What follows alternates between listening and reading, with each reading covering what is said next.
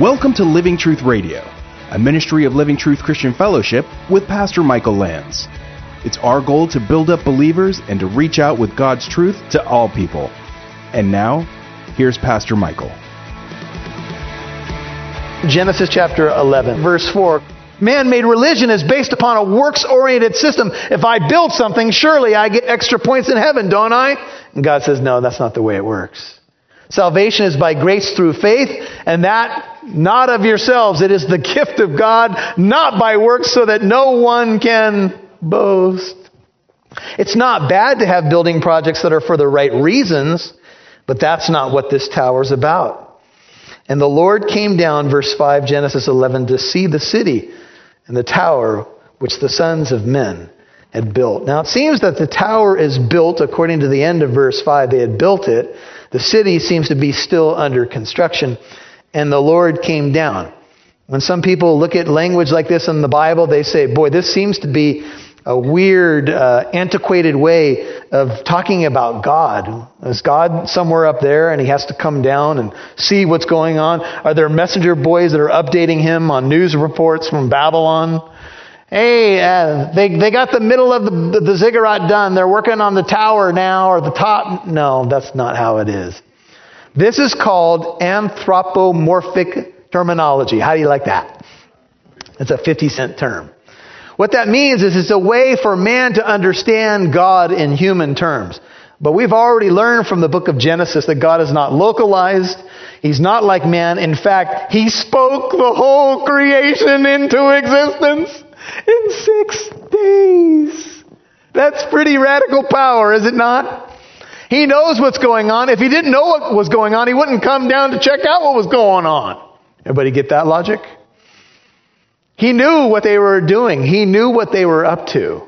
This is just a way of stating it in language that we can understand. The scene switches from earth to heaven. The Lord came down to see is the same anthropomorphism of depicting God in human terms as is seen in Genesis 18:21 when he comes down to see Sodom and Gomorrah. The sons of men indicate their origin and their frailty. It is possible, uh, combining the language of verse 5 and 8, as I mentioned before, that the tower is built, but the city is not completed. No, says uh, Stedman, this is not primitive, a primitive concept of God at all. It's an ironic expression. It's satire. Listen to this. It's a humorous expression, if you please, designed to indicate to us a very, in a very clever way the ridiculousness of this whole situation. Here's this tower that men erect, thinking that it will take God's breath away. It will threaten him. Men think, here we are. We are wild Promethean creatures. We've dared to invade the heavens. You'd better watch out, God. But up in the real heavens, this tower is so little that God can't see it. It's so tiny that even the strongest telescope in heaven does not reveal it. So God says, I'll come down and investigate. Can't see it, just too small. Now, all of this is satire. All of this is a humorous way, but in the original language, that's kind of what's implied here. There's, there's some sarcasm going on. Man thinks he's built something great, and to God, it is nothing. God even said, What kind of building could you build for me that will actually house me? Would you ever, would you all take, um, hold a place in Genesis 11 and turn to Isaiah chapter 40? Isaiah 40. So you're going to pass up the Psalms, the Proverbs, Isaiah chapter 40. Here's what God says, and, and a lot of this he's responding to the false gods that Israel has um, begun to worship, or at least to try to mix their worship. This is Isaiah 40, verse 21. God says, through the prophet, Do you not know and have you not heard? Isaiah 40, verse 21. Has it not been declared to you from the beginning? Have you not understood from the foundations of the earth? It is he who sits above the vault of the earth. 4022. And its inhabitants are like grasshoppers, who stretches out the heavens like a curtain and spreads them out like a tent to dwell in. He it is who reduces rulers to nothing, who makes judges of the earth meaningless. Scarcely have they planted, scarcely have they sown, scarcely has their stock taken root in the earth, but he merely blows on them and they wither. And the storm carries them away like stubble. To whom then will you liken me, that I should be his equal, says the Holy One? Lift up your eyes on high and see who has created these stars, the one who leads forth their hosts by number, who calls them all by name. Because of the greatness of his might and the strength of his power, not one of them is missing. Why do you say, O Jacob, and assert, O Israel, my way is hidden from the Lord, and the justice due me escapes the notice of my God? Do you not know, and have you not heard? The everlasting God, the Lord, the creator of the ends of the earth, does not become weary or tired. His understanding is inscrutable. Here's some hope. He gives strength to the weary. And to him who lacks might, he increases power. Though youths grow weary and tired, and vigorous young men stumble badly, yet those who wait for the Lord will gain new strength. They will mount up with wings like eagles. They will run and not get tired. They will walk and not become weary. Let's turn back to Genesis 11. Are you weary tonight? Have you put your hands to a building project that's not really about God, but about you? Has it caused some confusion in your life? There's always a chance to build on that strong foundation on the rock instead of the sand, but you get to decide which you're going to build on.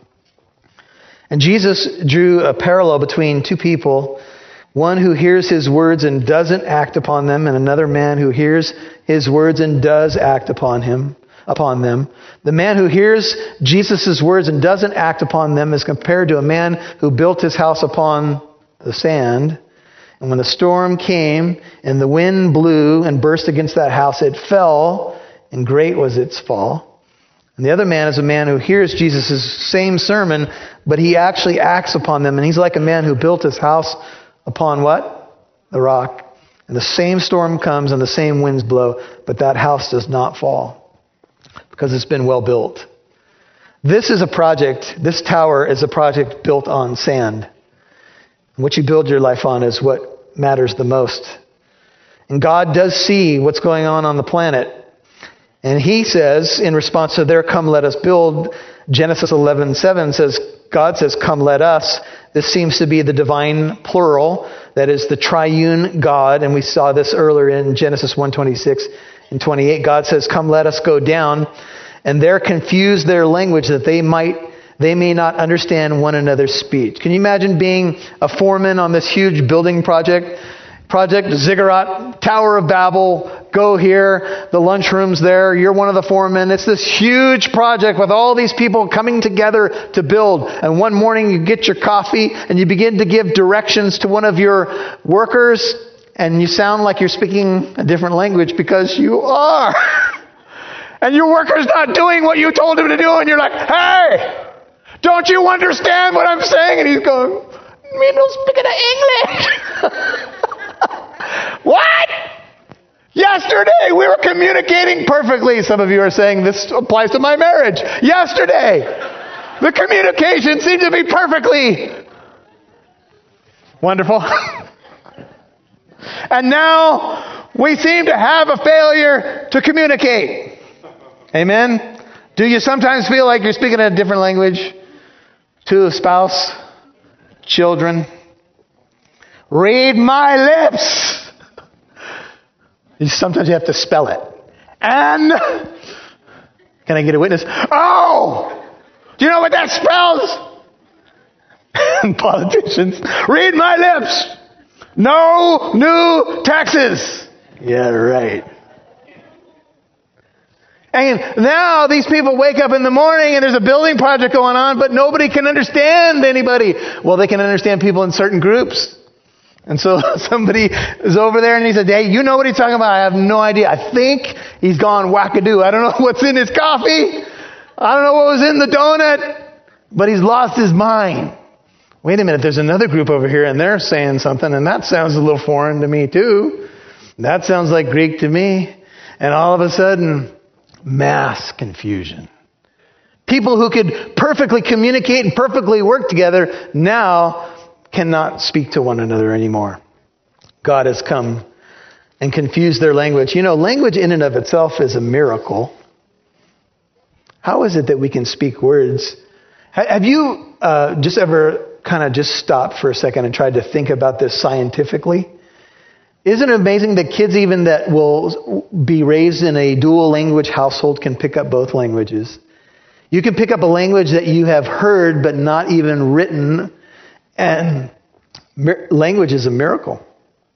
Um, the fact that my brain can think now and can, can communicate in words and I can recall stuff that I studied, that's a miracle. The mind is a miracle, creation of God. And even evolutionists say there is a huge gulf between man's language and the chatterings of animals.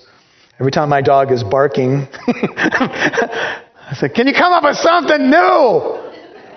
No. How many of you have heard, uh, was it uh, Brian Regan? when he does his dog thing and he said imagine if you you know you moved to a new neighborhood and you went out on your porch one night and you just started yelling hey! Hey! Hey! Hey that's what dogs do. What are they talking about? We don't know. Hey! Shut up! Language is amazing and now there's all these diverse languages and now Think about this. Every language that now came out of this situation had to now be put in a, put in a written form. It's driven Bible translators crazy over the centuries. How do we come up? You know, there's a lot of uh, languages right now that are still trying to do translations for these, especially in the 1040 windows, they call it in missions work, right? You have a person who will spend their whole life trying to translate the Bible into a language that, you know, is somewhat unique.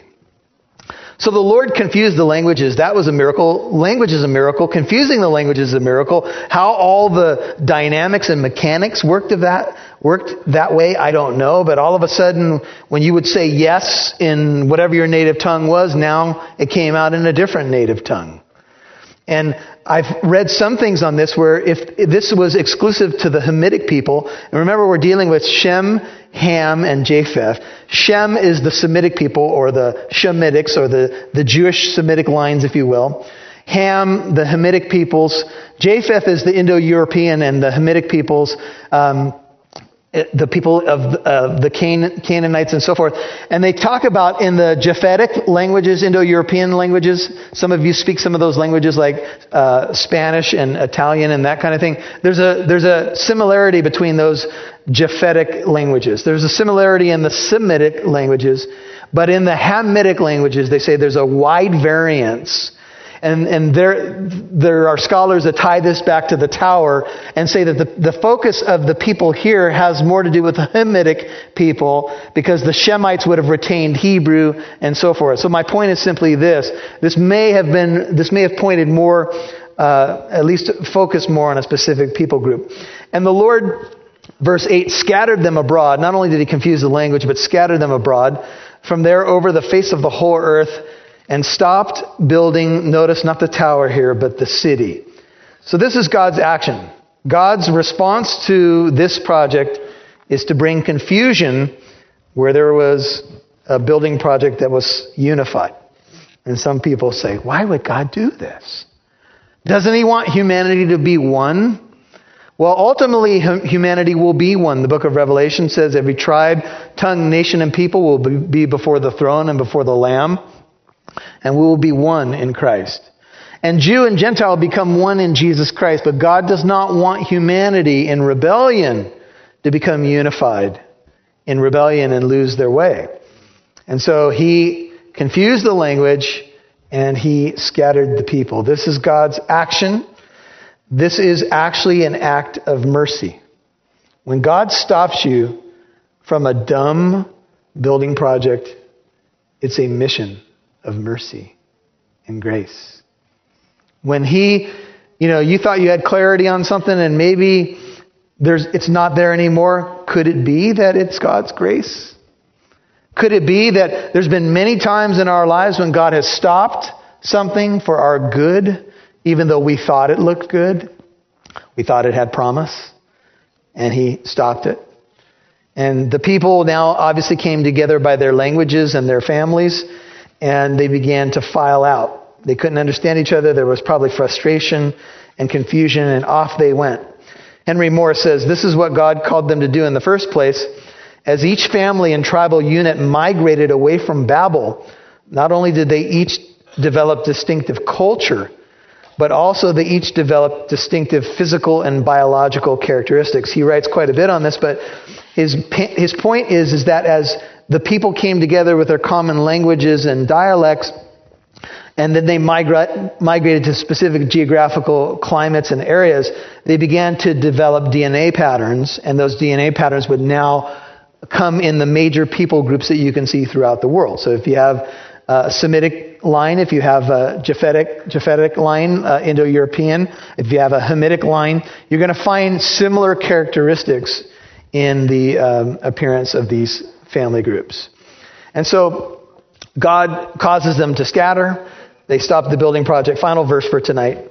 It says, Therefore, it was, its name was called Babel because the Lord, the Lord's behind this, confused the language of the whole earth, and from there the Lord scattered them abroad over the face of the earth. what you have is you have a play on words in the Hebrew.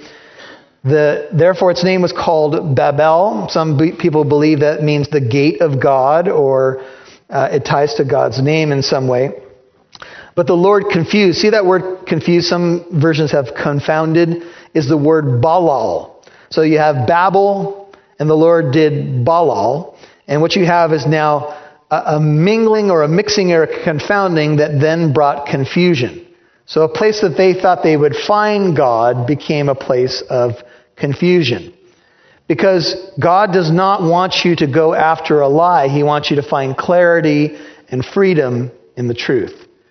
Have you ever just been around something that did, uh, it smacked of a lie and you sensed it in your spirit as a Christian?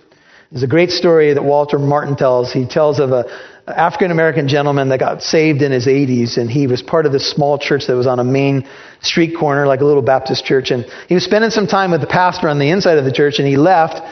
We'll call him Old Fred. And Old Fred went out, and uh, he encountered a Jehovah's Witness who had a circle of people around him, and he was sharing his message. And so the pastor tidied up some things, and he walked out and he saw his new convert, Fred, just saved in his 80s and had been a Christian for like eight months. And he's listened to this Jehovah's Witness. And the pastor thought, oh no. And he thought, eh, I'm just going to wait and see what Fred thinks of all this.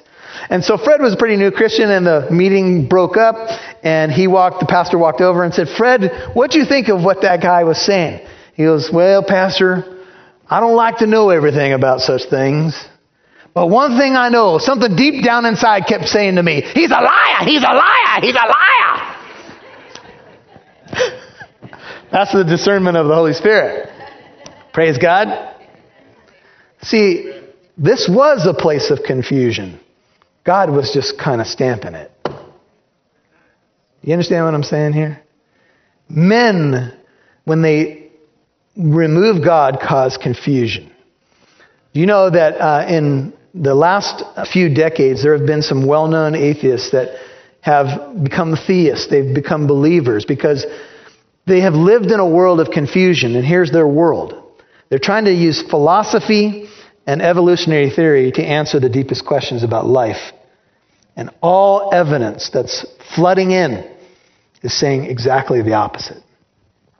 Evolutionary theory is bankrupt and dead and philosophy continues to point to something higher, something greater than ourselves, something that began it all.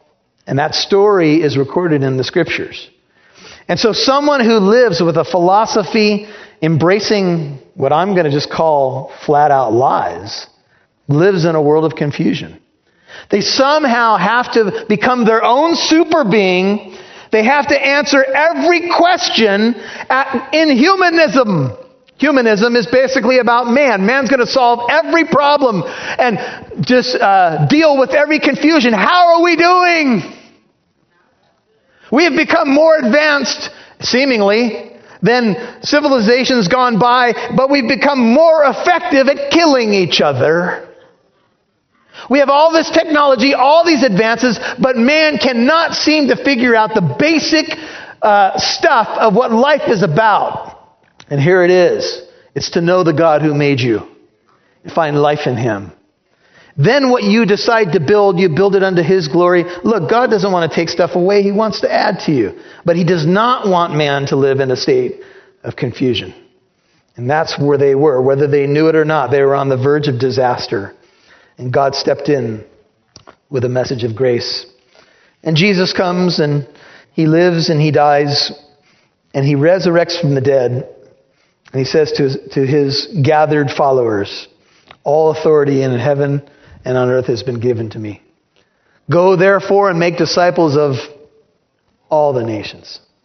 Baptize them in the name of the Father, the Son, and the Holy Spirit. And lo, I am with you always, even to the end of the age. God has a heart for the nations. And they're going to become one again in Jesus Christ. And it's so neat when we when I look out on a Sunday or a Wednesday night and there are different tribes, tongues, and nations represented. And at one point, with one voice, we're going to glorify the God and Father of our Lord Jesus Christ. And maybe when we get to heaven, all those languages that were many will become one again. I don't know how it's going to be in the millennial reign of Christ because I know different nations seem to still exist and they bring their glory into that city. And we're going to see the variety and diversity, but ultimately, we are all one in Christ Jesus. Amen. Father, thank you for your word.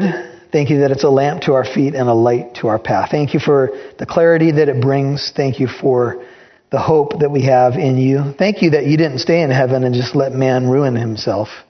You came down in an act of mercy and grace, and in some ways, this coming down does prefigure you coming down to die for us that we might have life.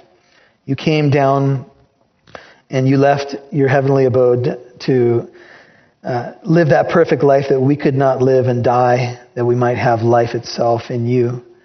And we're just so grateful that your love is that amazing.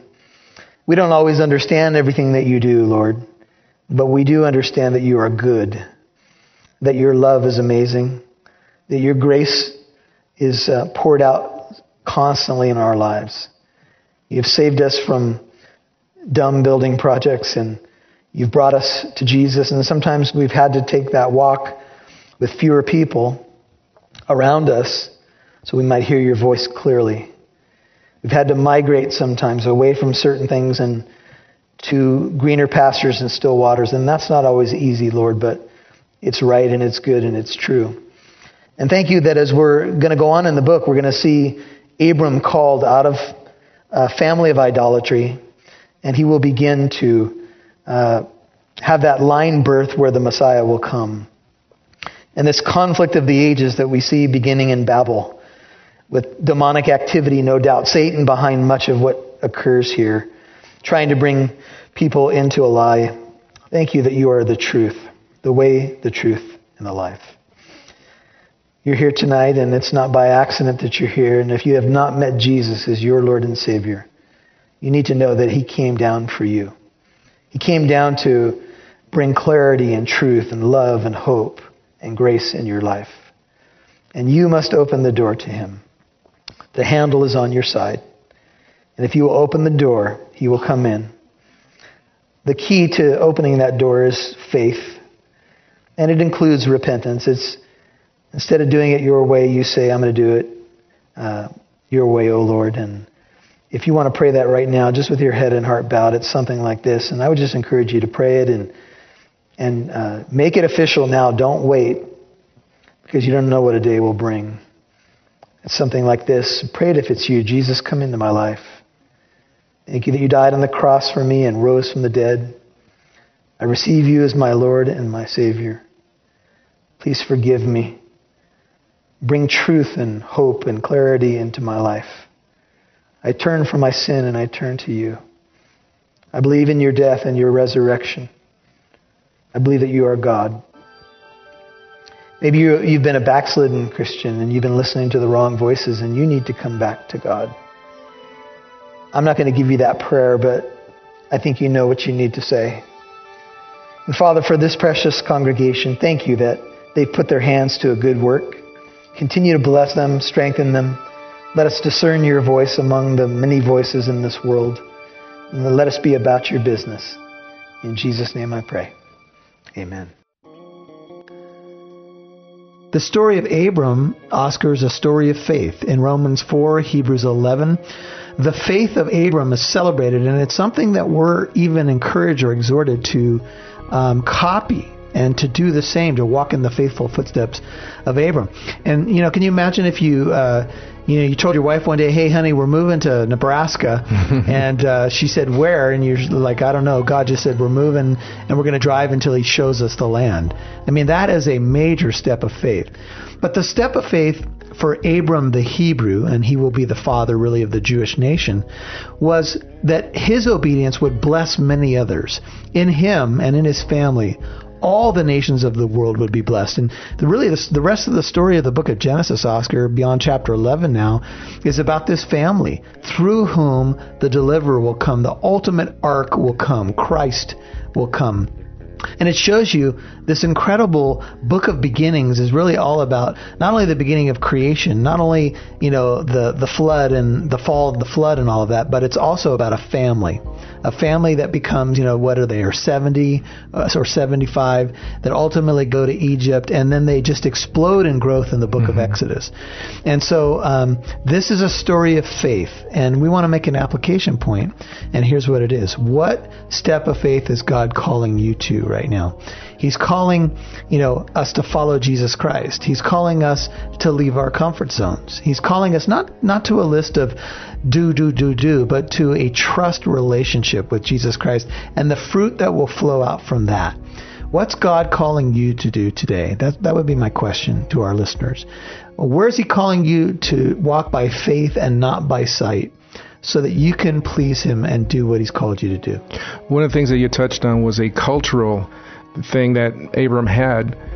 We don't understand much about culture here in the United States because uh, unless you're first generation from another country. But to leave a culture, to leave a family, you've basically lost or left everything and anything behind. So for for Abram to get up and go, that cost him a lot. For us here in the West, well, when people are challenged to accept Jesus as their Lord and Savior, people say, well, what about, you know, if there's such a thing as a true God, what about those people that are in these other countries? And believe it or not, God is speaking to them like you had mentioned. He is coming to others and He is coming to you. So there's no need really right now to worry about what about those other people in desolate places. Thank you for listening to today's program. If you'd like to listen to this message again, learn more about our church in Corona, or to access archived messages, go to livingtruthradio.org and click on the Church tab. You can follow us on Instagram at Living Truth Corona or download the Living Truth Christian Fellowship app on Apple and Android devices. Living Truth Radio is a listener supported ministry. You can partner with us by donating at livingtruthradio.org.